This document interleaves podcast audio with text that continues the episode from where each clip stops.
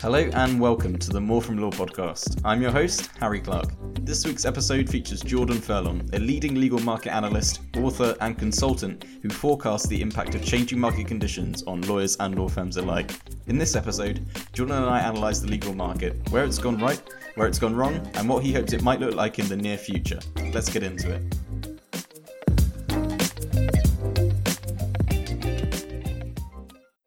So, hi, John. Thanks so much for coming on the show. Harry, thank you for having me. It's great to be here. No, it's uh, something I've been really, really looking forward to. I know uh, just before we've gone on air, we've had a bit of a tech issue ourselves in terms of uh, getting this episode to come together. But um, no, I really appreciate it. I'm really looking forward to um, having this conversation about, I guess, the future of the legal profession. And it's a, a, topic that you see a lot within, you know, articles and kind of the discussion about the profession recently. But before we dive too much into the topics, um, to those who um, who may not have met you, what, what was your sort of background as to why you wanted to work within the profession and your sort of background to date? Oh yeah, well, eh, well, it's funny, right? Because I'm, I, I guess I had this this old-fashioned idea, and it and it sounds a little weird to, to say it that way. When I was first considering, do I look at law school or what have you, and I had this idea. Well, you go to law school if you want to help people, right? Which okay. which is you know, and, and, for some people, they sort of say that's incredibly lame. Uh, you know, why would you say that out loud? Um, but it really was. That was that was kind of the thought I had. You know, I, I, was looking for some way to to contribute and be useful in a way that was kind of intellectually engaging. And you know, if it didn't require me to take any biochemistry courses, all the better. Because, I'm with you on that you know, you know, liberal arts major straight through. So, uh, so yeah, that, that's kind of what uh, got me interested in the law and worked briefly uh, in a large firm uh, here in Canada uh, as, as an articling student. Um, it, it wasn't for me and I wasn't for them. And, and so shortly after that, I kind, of, I kind of wandered over and found myself in legal journalism and spent about 15 years in that area, about 10 of them as an editor of uh, various legal newspapers and magazines. And, and by the time I had finished that, I had developed a really strong interest in the, in the legal services market, in the environment for the, the purchase and sale of legal services. And in particular, I had an interest in why it was so messed up. Mm. how, how had we gotten to this point where we have a system that doesn't seem to make anybody, except for a very, very small number of people, happy or fulfilled or, or effective? And and that's kind of got so i began writing about that which led to blogging which led to people phoning me up and saying would you come and speak to our law firm retreat or our association annual meeting mm. and i would say sure and they would say how much do you charge for that and i said ah turns out this is actually a career so um, so that's yeah that's what i've been doing now for about uh, the last 10 12 years or so i'd say yeah no, that's that's fascinating, and that's um, that's really really interesting. And as someone who's only really kind of getting into the uh, writing side of things as a bit of a side hobby, it's yet to hit that career vein for me. But I've really enjoyed it, and uh, no, that's really fascinating to hear your sort of background into it. I guess that leads on really nicely to uh, my first question, really, which was you talked about the legal market being a mess. Um, you know, what, what's your kind of current analysis of, of where the legal profession is at, or or should I say even how legal services are provided? Because there is a difference between the two, right? Uh, absolutely. Although lawyers don't always appreciate that. One, one mm-hmm. of the one of the educational components that, that I've been doing for a number of years is is trying to help lawyers understand. And I don't mean this in a, in a demeaning or patronizing way because I don't expect lawyers would have an awareness beyond this because lawyers we are trained and educated uh, in a very kind of narrow, focused sort of way, just to be focused on the business at hand, the job that's got to be done, the client have to meet, and so forth and it's very difficult for lawyers to kind of pull back and see the big picture of uh, of, of the larger world in which their their work operates but mm. but there is but there is this entire market for legal services and and and part of the problem is that it doesn't really behave like the markets that we encounter in other in other facets of life so for me uh, I, I look at the at the market for legal services over the last again 10 15 years and and and absolutely, I can see some things that have gone that have gotten a lot better, right? Uh, I, but by but by no means are, are, are we stuck in in neutral. Uh, I, I think on the on the demand side of the market, you know, clients and would be clients, I think there's more knowledge, absolutely, than there was. I think there's a there's a greater level of sophistication, which which mm. which is really helped by the fact that people can access each other online. They can find uh, previous examples of people who've gone through a legal situation and so forth. Mm. So there's there's there's a there's a greater sense of empowerment, I suppose, on uh, on on the on the demand side, And and on the other uh, aspect, the supply, it's more diversified. It's not just lawyers and law firms anymore, which I think is is really good. Mm. I think engagement's better. I think responsiveness is better. Um, and I think we've, we have seen significant advances in technology, uh, mm. primarily in terms of its capacity to either do legal work much more uh, efficiently or to carry out legal tasks all on its own. And to a lesser extent the actual you know utility and the use of that technology. I, I, I think adoption still lags behind capacity which is mm. you know again not surprising. I mean a lot of markets operate that way.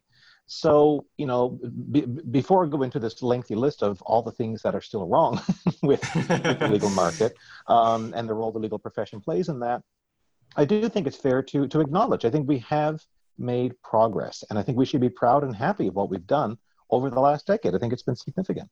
Hmm, that's really really interesting. And so you're grading, I guess, for the for the legal services provision over the last five ten years, a, a B plus for effort or something.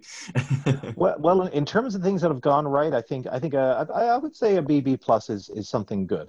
Uh. Then then we go look at all the things that still aren't what they might be.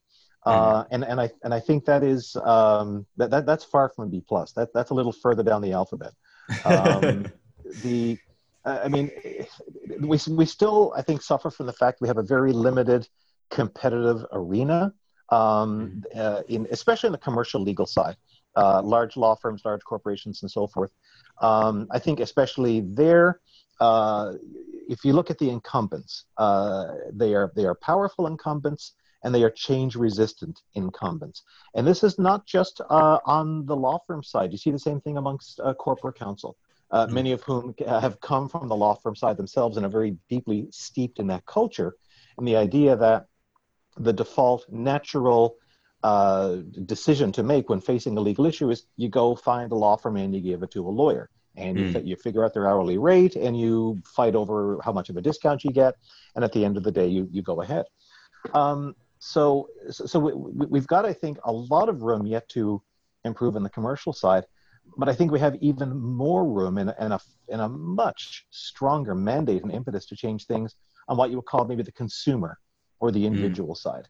And, and I can identify all sorts of issues there. I think there's a failure to ensure we have we have failed generally, and the we here you can kind of pick your your your, your pronoun, right? Is it we as a society? Is it we as a legal profession? Is it we as governments and and, mm. and legislatures and, and, and courts? And I think uh, all of these to a greater or lesser extent. But we haven't ensured nearly enough legal awareness, education, uh, knowledge uh, of people uh, among people of of not just not just the way the law works per se. I mean, they have limited interest in that, but helping people to identify. Look, a, a particular problem that you are experiencing is legal in nature. There is mm-hmm. a process by which you can seek a resolution, and there is a remedy. And when you look at the, the studies that have been done over the last five years, especially into the whole area of access to justice, into unmet legal need, you find that about half of the the, the, the universe, I guess, or the total population of legal issues and problems that could be dealt with never arise. They, they never get to a, a lawyer's desk or, or a court docket, largely because people don't even recognize them as legal issues. And they don't realize that there's a legal remedy to that. So, um, so I think that has been a massive failure on the part of those of us who are tasked with being the, the guardians and the and the administrators of this legal system. Um, you know, and again, I, I can throw in all sorts of other issues. We we don't have we don't have nearly enough standardization of terms and contracts and documents and so forth and processes. Mm. Supply is vastly over fragmented. Um, something which we don't talk about enough. And, and again, I, I would be, I could, you know, I don't know if I could write a book, but I could read a book on these things uh, all by themselves, right? But we don't talk about quality, right? There's mm-hmm. been there, there's been hardly any discussion, definitely among lawyers, of the the quality of legal services, and and and this and its and its cousin in the legal profession, the competence and fitness of practitioners. So uh, so yeah, I mean, we, we've made progress, but uh, as, as the old saying goes, we've come a long way, but there is a long way yet to go.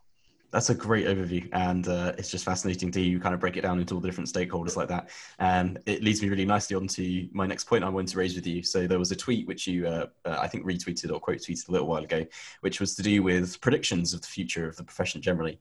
And mm. uh, as, as, someone who analyzes the market, um, it was really interesting to hear you say this. You said that when we're talking about thinking about the future of the profession and how we want to get from where we are now to where we think it might be going, uh, we need to avoid the temptation to predict what we want to happen as opposed to what we think will actually happen. So, yeah. um, I guess two quick questions then is where do you think we're going and where do you hope we're going in terms of the uh, future of the profession? Yeah, well, it, it, it, it's kind of realistically versus ideally, isn't it? Right? Mm, it's it's yeah. kind of thinking, you know, what, what, what, what could we achieve and what are we likely to? Um, uh, I, am enough of an optimist that I'll start with the ideally, just so we okay, can, sure. you know, let's, let, let's, let's talk about point B. Even if we're not going to reach it, or if we're not going to be there anytime soon, let's talk about it. Mm. Um, I, I, w- one thing that I think, and, and I'll kind of preface this, this uh, question with this point, uh, occasionally you'll see people talk about, oh, well, you know, when, when technology gets sophisticated enough and when the systems get robust enough, we, we won't need lawyers anymore. Mm. And I and I am far from a, a fanboy of the legal profession. I'm I'm far from someone who believes that oh, without lawyers there'll be anarchy and whatever. All that having been said, I don't see any ideal future uh, for the legal system that that that, do, that does not involve lawyers. Right? Mm. I mean, we, we could be and should be better than we are at what we do. Uh, we should be more accessible. We should be more service oriented. There's all sorts of things we could and should be doing better. But we, as lawyers, are still the best option available to solve legal problems and resolve legal issues. We are decades away from any kind of a technological, uh, decades, centuries probably, mm. any kind of technology which could effectively replace what lawyers do. Um, you know, and, I, and I've talked I've talked to some of the people who are really involved in the advanced machine learning stuff, and I've said, you know, eh, eh, given all the time and all the tools, how how far could you go towards quote unquote replacing a lawyer? And they say mm-hmm. 60 maybe percent or something beyond that. But at a certain point, they said, why would you write millions and millions of lines of code? Just pick up the phone and call a lawyer. you know, so we we already have the best possible, so far as we know, machine if you will, or device for actually solving legal issues and so forth. The problem is our deployment of that asset has been very, very poor. So, mm. um, what what would I see as an ideal future? Lawyers would be part of a comprehensive legal information and solution system.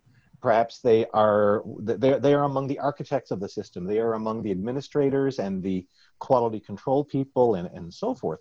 Mm. But this system itself is extends far beyond lawyers. It extends to uh, para, para legal professionals, paraprofessionals, and technicians of all kinds. Obviously, technology and, and, and systems. And, and what would that look like? So the, the two, I mean, the, the, the one-two punch that I think if we could ever achieve this, we would. I, I don't know if I don't know if we would solve access to justice overnight, but we would get a long way there. Uh, an online presence, call it a website if you like, it has up to date, accessible information uh, on the most common or the most frequent legal issues that people face. I'm now talking largely in the consumer space here, um, mm-hmm. where I think that the, the, the problems are, are, are, the fiercest. Um, and so, so, and it's accessible, right? You, you, you, you, you access this page on this website as an ordinary person with uh, ordinary information and so forth, and you, you put it to them, this is where, what I'm facing. And the system is able to say, again, we, we can identify a legal aspect this. We can do this. We can identify uh, a, a, remedy or a solution or a path out of it, and it looks like this. And you can access documents. You can you can do it for free or affordably, or you can create interactively the forms that you need. And as a mm. sidebar, one of the many many failures of our current system is court forms and legal forms. And you, you see more people writing about this now, which is good. Most court and legal forms documentation could not be less people friendly than they are. They are intensely, intensely complex and opaque and and ex- very difficult to use. So yeah. this kind of a website, it would it would provide you all of this stuff. So I guess you could say t- take something like LegalZoom, which is a good strong step in that direction, and amplify it by about ten or fifteen times in terms of its quality and its accessibility and its comprehensiveness and so forth. That'll be on the one hand um, a, a, problem identification and remedy direction uh, system. Uh, and, and for me, by the way, this is not a private sector thing. I'm a big private sector person. I think the markets, uh, if, if allowed to operate properly and with the right kind of regulation, are incredibly effective. This is fundamentally a state or government or societal function. mm. from, my, from my point of view. Okay, fine. People can disagree. And the other aspect of it will be an online dispute resolution system uh, for as many aspects of litigation as we can possibly work in there. And I won't go into deep detail on this other than to say that the we already have a successful working version of this. It is here in Canada, yay, wave the flag. Uh, it's called the Civil Resolution Tribunal. It is in British Columbia, and I, I would strongly recommend that your, your, your, your, listeners who have an interest in this area go check out the CRT. Uh, it is it's not a high tech system. It is not an incre- it's not an AI or nothing like that. It is just an incredibly well designed, user focused, people focused system for identifying, educating, uh, resolving, and bringing people, meeting people where they are, and bringing them towards the solutions they need. So anyway, that to me is kind of what idealism would look like. Okay. Realistically, uh, the downside. the, the, the, downside. I, I think, uh, and, and, again, maybe just to, and, and speaking in generalities, maybe is the best thing here. Mm. The thing about progress is uh, it is always less exciting and less dramatic than we hope it's going to be. We always kind of say, mm oh, where's the big, you know, it's the flying cars problem, right? We have an expectation in our mind of something which is uh, which is exciting and extraordinary and so forth. But A is probably not very practically accessible, and B, even if you could, I mean, I don't like going out on the streets with cars on on the road, right? The thoughts of flying cars, yeah, no. cars flying around the air. Good lord! So I, I think realistically, uh, I think we will continue to see slow general progress and fits and starts in the right direction. There will be some setbacks. There'll be some resistance. There always is. But we, I, I really think that most progress in most areas, it is it's a slog. It's slow, steady slogging forward, and it's not very exciting, and sometimes it's not very rewarding. But it's how stuff gets done. And I think mm. that eh, if, if we can continue to commit ourselves within the profession and within those of us particularly who are dedicated to improving and changing the system we really have to say, look, this is a roll up your sleeves time, and we have to dig in and do this the hard way. Um, now, is that to say there won't be a black swan? Of course, there could be uh, a massive technological breakthrough, or there could be a massive societal shift that suddenly makes uh, hopefully progress in the right direction uh, possible. Uh, but I would say, and, and I think it's important that because it's easy for people to kind of get discouraged and kind of say, oh, geez, we've been at this for years and it's not getting any better. And I experience that myself from time to time. Mm. But I think it's important that we kind of remember we have made progress. We're continuing to make progress. It, yeah, is it slow going? Is it hard work? But it's worth the candle. It's worth the effort. And I think, I, I really think, and I really believe that we are making progress in the right direction.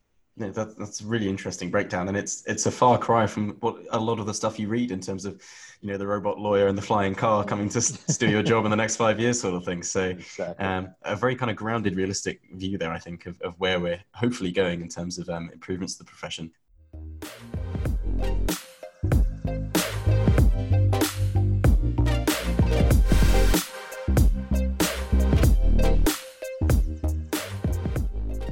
This episode of the More From Law podcast is sponsored by The Legist. Looking to find your next role or find the right employee? The Legist full service online platform can help.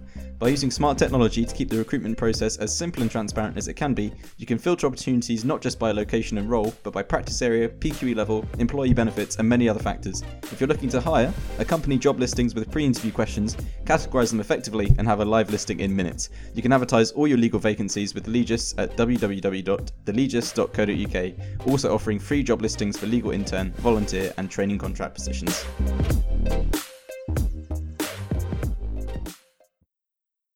There's so many buzzwords out there and there's such a hype driven kind of analysis behind all of this all of this stuff. Mm. what is it do you think that's driving that? And, and what are the misconceptions that that lawyers and i guess non-lawyers alike are are kind of viewing in terms of the future of, of, of the profession? I, I, I, do think that the, the future path towards a better legal profession is and a better legal market and a better legal system and and these three, as we mentioned, are, are three different uh, rela- related but different entities. Mm. But the path towards all three does involve technology. I don't think there's I don't think there's any real question about that. But at the same time, I look at technology is a ten dollar word, as we would say here, a ten pound word, I guess for you. It's it's it's a ten dollar word for tool, right? That's all it is. Technology. It's a tool. A tool is a thing you pick up that helps you get the job done faster or more effectively or with less, you know, pain. Uh, you know, uh, driving nails into wood is a whole lot easier when you got a hammer right? Mm. Yeah, it's, true. It's, it's, yeah, it, it, beats the fist really, really well. Um, our, our problem, though, is that we've, we as a society, I think, we tend to look upon technology as something which is magical and mysterious and so forth, right? Mm. Um, mm. Arthur C. Clarke saying any sufficiently advanced technology will be indistinguishable from magic, but mm-hmm. we already kind of view it that way. And there's a number of people out there who say, maybe it was Casey Flaherty, who who said, read any press release about legal technology, whenever you see the word AI, just put in the word magic because because it comes to the same thing a lot of the times. And that's not to say we have not we have made significant progress from where we started in terms of machine learning, in terms of uh, the application of AI to legal work. But it's very specific. It's very individualized, and and it's and it's very specialized. We are, as I mentioned, decades or centuries away from uh, general artificial intelligence, if we ever get there if we ever want to. I was watching The Matrix last night, and it's like, yeah, that's right. We don't actually want, we don't actually want this. You yeah. just have to think about it. For me, I think the it's just a tool. I think we have to get past the hype and the glamour and the fascination and, and, and the desire to say, if only we had the technology, this could be so much simpler and easier and more convenient. And you know what? It, it it's there, there aren't any shortcuts, right? There's no mm. magic bullet. Uh, you look at anything like a technology that comes your way and say, how does this get the client closer to an outcome they want right mm-hmm. what what is the problem to be solved and how does this help to solve it i think mm-hmm. if we ask posed those two questions of any technology that comes our way i think we would do ourselves a great service in terms of battening down the hype in terms of getting us closer to actual progress uh, I think uh, I, I, think that's that's the right way to approach it. It's a tool. It's helpful. It's nice, but it's not it's not magic, and it's not going to solve everything by itself overnight. Well, I hope you haven't kind of uh, pulled the curtain away from people who are interested in the future of the profession now and think they, they've lost out I, on the glitz and glamour.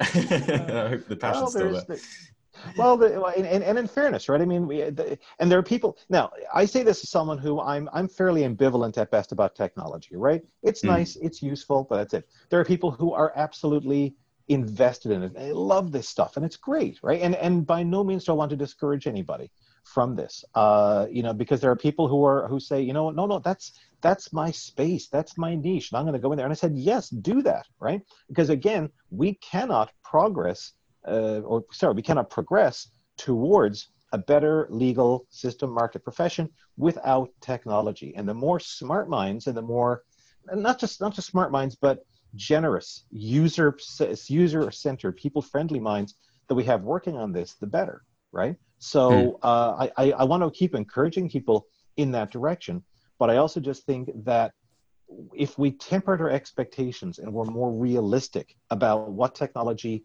can do, we would be less likely to be disappointed, to be crestfallen, and then to become cynical. Oh, it's just another hype cycle. It's just this. It's just that. No, it's not. Mm. Right? There is there is real progress being made, but let's be realistic about what we can achieve and when we can achieve it. Mm, no, that's a great analysis, and and honestly, it echoes some of the similar things that I kind of talk to when students come to me and, and ask for an understanding about uh, legal technology and sort of the future of the profession. It's that you know it's almost better when you're in an interview situation, say, and you're talking about the an interviewer asks you about the future of, of law, that the commerciality and understanding why clients actually want this new technology or, or want at least things to get better and, and what their pain points are is way more effective than having a technological understanding of say how a blockchain works or what machine learning mm. actually is if you can get behind the kind of business case for it i'd, I'd argue it's much more applicable to uh, you know a, a more junior uh, lawyer's kind of level of understanding that you know rather than someone who's on the back end as a legal architect or, or technician doing the code themselves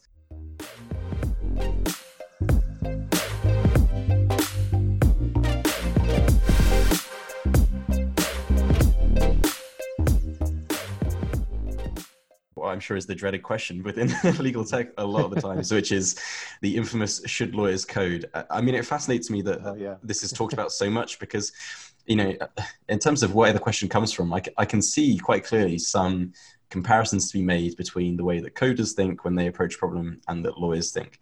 But I think the real driving force behind this goes back to the kind of hype and the fear that we talked about earlier. Is that if you don't know how to code in four different languages, for some reason you're going to be left behind in 30 years' time. Mm, yeah. Where do you stand on this kind of side of the debate and, and your thoughts on that? Yeah, my my take on, on on the on the general question: Should lawyers learn how to code, or should law students learn how to code? My mm. response is, yeah, if you like, sure. If mm. it's if it's of interest to you, if it seems like something you might like to, to to, have and to be able to do, absolutely. There's there's no harm in it, and there's mm. a lot of good that can come of it. But but if you're someone who, you know, you're a lawyer or a law student, and and your interests lie in certain areas and they don't really lie in the direction of technology uh, and if you say to yourself oh man if i if i don't learn how to code i'm going to be left behind i don't think that's true at all um, mm. I, I, think that some lawyers will know how to code and some lawyers won't and that's fine that having been said i do think it would it would you don't get to say behoove very often. It would behoove uh, uh, lawyers and law students of all kinds to understand code and to yeah. and to understand what what what purpose it serves and what it looks like. Like there was a, a few years back, uh, Business Week magazine, which I think is now probably gone, but they they had they did an entire issue uh, of their magazine devoted to the question of what is code, and and I got through about a half of it because that's as much stuff as I can actually absorb without my eyes glazing over. But that half was really interesting and helps you kind of understand what it's about. Even if you, as a lawyer, are not going to code uh, to write code, to create programs and systems and so forth, you're going to be working with lawyers who do. And hmm. perhaps you'll be supervising them, or you'll be reporting to them, or you'll be working with clients who know how to do this stuff. I think for that reason alone, we want to uh, have people appreciate the importance of knowing what it looks like, how it works. So even if you do nothing more than take a half day or a full day coding course on a weekend and, and tap a few lines out just to get the hang of it, that's going to be helpful if nothing else, it will give you a degree of empathy and, and understanding towards people who work in this area. Uh, as, as other people have said, you know, and I think this is you know quite arguable and quite possible. Law is code, and and I think for that reason, we you know you could if you look at legislation, right? Legislation and and and statutes and regulations, these are in their own way codes as well. They are uh, they, they are directives and you know, instructions as to what should be done in certain cases, uh, but just expressed differently. So, uh, you know, should you know how laws are drafted? Yeah, I think you should. Should you know how code is done? Yeah, I think it's helpful. Um, but for me, it's just part. It is part of a complete, a comprehensive approach to uh, to to legal knowledge and legal skills to be able to have this kind of stuff. So if you never look at a line of code or write a code a day in your career, it's fine, right? It's I, you're gonna there's to be many many legal careers that don't need it. But if it's of interest to you, absolutely don't don't be discouraged by anybody who who, who tells you differently. You know, you're the more time you spend in the law, the more things you sample, the likelihood is that one of them is going to go ding. It's like, oh wow, this actually this is actually really cool right? And, and part of our problem with our, one of the many problems with our legal education system is that uh, we don't expose law students and new lawyers to nearly enough of these different aspects of the law.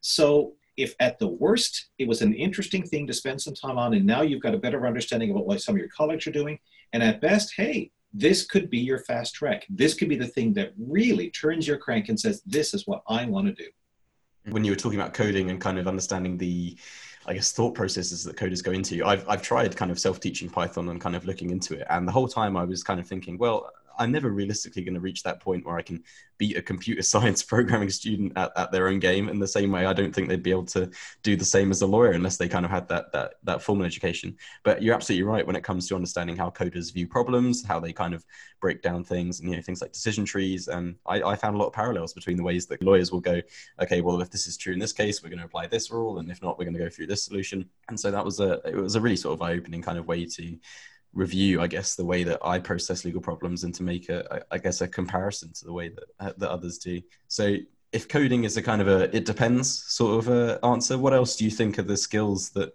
lawyers will actually need, regardless of whether they go into the tech side of things or not? Oh my gosh! Well, you know that's that, that's an area of extreme of great interest to me. Um, mm. is figuring out what, what, what are the skills that lawyers require because, because again there's there's there's such a broad range of legal careers and functions and services and so forth that the list of skills that you could you could use and that would be helpful is I won't say limitless, but it is it is broad mm-hmm. and extensive. Mm-hmm. So what we have to kind of do is focus in. Okay, but what are the essentials? What are what are the skills that if you if, if you enter the legal profession, if you enter the legal market uh, as a lawyer to say, here I am, I'm a lawyer, I'm here to solve legal problems and provide legal services, and you lack these skills, it's a significant problem. Um, again, that's that's a fairly you know, broad collection. Mm. Uh, the, our current legal education system is concerned uh, essentially with one skill, which is thinking like a lawyer, uh, and maybe maybe two skills. Uh, you know, write, writing briefs that a judge will will like. Uh, hmm. I think that's pretty much about it. Yeah. And beyond that, a, a, vast array of knowledge of you know, uh, this is the law of business associations. This is the law of insolvency or what have you. Um, where I think, in addition to the broad category of how-to skills, right, and that's one thing that our uh, I'm, I'm not here to dump on law schools. I don't think any aspect of our legal development system, our lawyer development system, deals with this. Is the whole question of yeah, but what do I do in order to accomplish this, right? Okay, I have to, I have I, I'm representing someone in in a litigation, figuring out a state, figuring out what the statement of claim might look like and what the what the case is. Okay, I can get my head around that, but where do I start drafting and who do I bring it to and where do I stand up in court and how do I say this and da da da da da and all these kinds of things. The how-to parts of being a lawyer are almost entirely learned on the job under pressure in highly uh, adverse circumstances and almost every lawyer who learns this way treats it as uh, a rite of passage or a horror story or a war story but most people don't enjoy it um, and we can do we can do better than that but it, in addition to those skills, the how to of being a lawyer, I, I, again, I could rattle off empathy, right? Simple human empathy. We don't spend any time developing that, but it's the single most important thing, I think, to being an effective lawyer. That the person who brings you their problem, their challenge, their opportunity, whatever it is, they can see that you're listening to them and you are empathizing with their situation and you see where the and, you, and, and they see where you're coming from and they understand the things that are driving you there. Maybe they're even good at picking out the stuff that you're not saying uh, directly but they can kind of read between the lines and read your body language and your and your circumstances and say it seems to me that part of your issue is also this mean mm. that's where actual engagement comes from that's when the client ceases to look at the lawyer as just some faceless expert and says, This is someone who actually wants to help me. And, and that is the core of any and every single truly successful lawyer client relationship. It is that level of empathy. And we don't develop that at any stage of the lawyer development process, which is a problem. Um, I would like to see a lot more. In to me, that's that, that's number one, and the, the, the number one skill on one A is negotiation, which I mm. which if you spent the entire three years of law school teaching people how to negotiate, that in itself would be an improvement on what we do right now. everything about you being a lawyer is a negotiation with your client, with the opposing counsel, with the uh, other your, your other members of the client's business, with a judge, with a court clerk, with your colleagues, with everybody uh, is and again negotiation is not a I don't know any law school where it's a uh, it's it's it's a it's, a, it's an essential mandatory skill. it actually wasn't mine, which is really interesting to hear you say that. yeah. I just wanted to kind of cut, cut in in that there's a there's a I wouldn't say an emergence. There's a, there's a beginning of a change, I guess, within the UK, at least within law schools, and um, you know the kind of more formal qualifications like the LPC, which is actual law school, um, in that there's the beginning of these kind of hints that all those skills you've just talked about are coming through. And uh, at, at, least at my undergraduate level, that was where um, my university was uh, at York in the north, and it was um, the only place in the UK which was kind of trying to do that change. And the whole time I was doing these um, advocacy sessions or these like multi-party negotiations, I was just thinking, "Well, this is great. I'm kind of learning what the law is, but also how to actually apply it and you know how to actually relate it to a client. You know, I think uh, it's so easy to take that kind of understanding for granted when I you know, start later law schools and hopefully eventually enter practice, and that you know, I was kind of thinking this this stuff needs to be standardized, and I think you're starting to see that with things like sort of pro bono initiatives and mm. um, you know that kind of push within law schools now. But I, I, guess what's your ideal solution to that? What would what would it genuinely look like in in your view? Uh, a, a, completely revised lawyer development system would look extremely different from what we've got right now. Mm. And um, you know, and I and actually I wrote a, a fairly extensive uh, a post about it because to, to my mind it is it is fundamentally a regulatory role. I'm, I'm, actually working with a couple of regulators here in Canada, and mm some of the things we're looking at is uh, lawyer competence, both at the start of your career, what what what you know, in in in the um, in the great words of Jason Barnwell from Microsoft, what does a minimum viable lawyer look like? You know, mm. um, and and what does this lawyer uh, what does this lawyer bring with uh, her or him into into the job? Um, and then the, the larger questions of okay, and as the as your career, career goes on, does you, do your do the expectations of your competence change? And I think the answer is yes. And then how do we monitor that and manage that and and so forth? So I think a, a reformed lawyer development system starts with the regulatory recognition that this is our fundamental foundational job is to ensure the highest uh, feasible quality of, uh, of the providers of legal services. Now, if the regulator is only concerned with lawyers, and I think that certain regulators are going to be concerned just with lawyers, not with any other affiliated legal service professionals, that's mm fine. But then your job is you got to make sure that these lawyers are as good as they can feasibly be. I don't say possibly because we don't live in a possible world; we live in a feasible one. Um, in terms of like again those core those core skills and and they include like you know empathy and uh, and negotiation, but they include customer service and mm-hmm. process mm-hmm. improvement and human-centered design and cultural competency and financial literacy and knowledge management, and I could go on about all these different aspects of, of it. And then having decided what you think these fundamental skills and requirements are, then you don't go to the law schools and say, would you please teach these things instead? Because A, the law schools won't. B, mm. the law schools can't. They're not set up to do that.